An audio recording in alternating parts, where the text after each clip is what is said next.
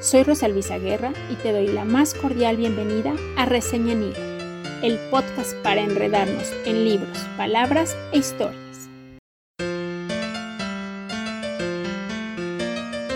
En esta segunda temporada del podcast Reseña en Hilo, hablaremos de algunas novelas que nos muestran realidades difíciles de ver, como las guerras, la opresión o la esclavitud, pero que gracias a quienes escribieron acerca de estos temas se generó un cambio. Hoy en día es bastante común hablar de lo que sucedió en los campos de concentración y la gente que sobrevivió a ellos. Pero esto no siempre fue así. Hace unas décadas la verdad no era tan común. Y con la lectura de este libro, Bajo una estrella cruel, de Eda Margolis Kovály, me di cuenta que es posible que fuera porque los que regresaron de vivir el infierno enfrentaron mucho más la indiferencia que la comprensión, sobre todo los que quedaron del lado de la cortina de hierro.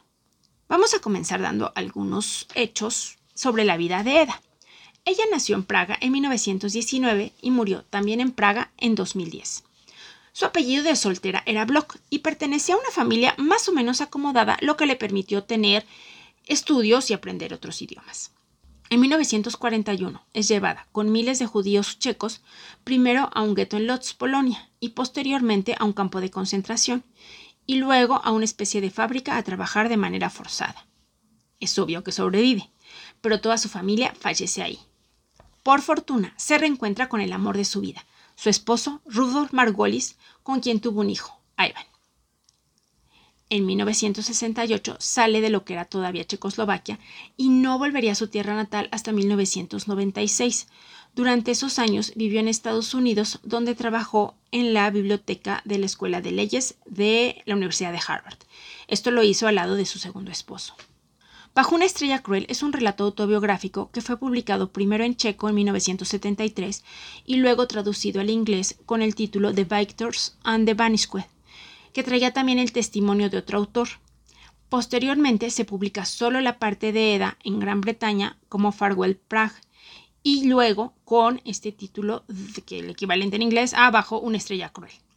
Ella también escribió una novela que en checo se llama Nevina, que quiere decir inocencia. Es una novela de corte policíaco que ella eh, publicó con un seudónimo porque ya no quería llamar la atención sobre sí misma porque ya había levantado muchas ámpulas con Bajo una estrella cruel.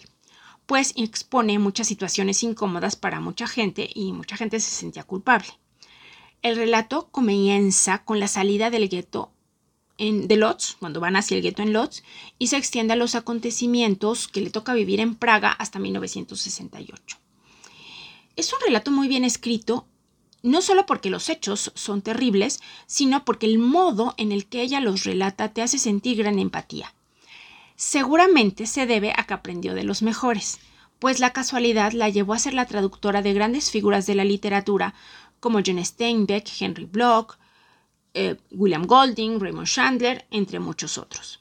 En el libro dice que ella sí, de casualidad, descubrió su vocación.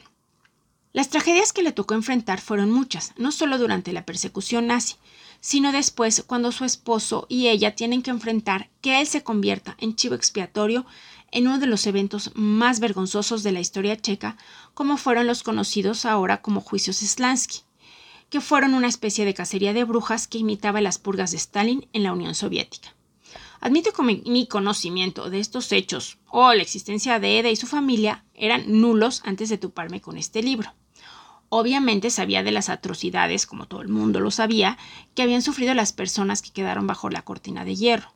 Leí algunos libros de prisioneros, pero es el primer libro que leo sobre lo que sucedía con las familias de estos acusados y es escalofriante.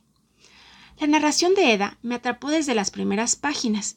Me pareció una narración muy honesta, que narra tanto los pocos actos desinteresados y heroicos que algunas personas realizaron para ayudarla, como la gran indiferencia y el egoísmo que hubo en la mayor parte. Bajo una estrella cruel es un libro que apenas se ha traducido al español en esta edición de libros de asteroide, pero creo que si se hubiera difundido más desde su publicación, como humanidad habríamos aprendido algunas lecciones. Sin embargo, nunca es tarde para retomar esta narración intensa y emotiva.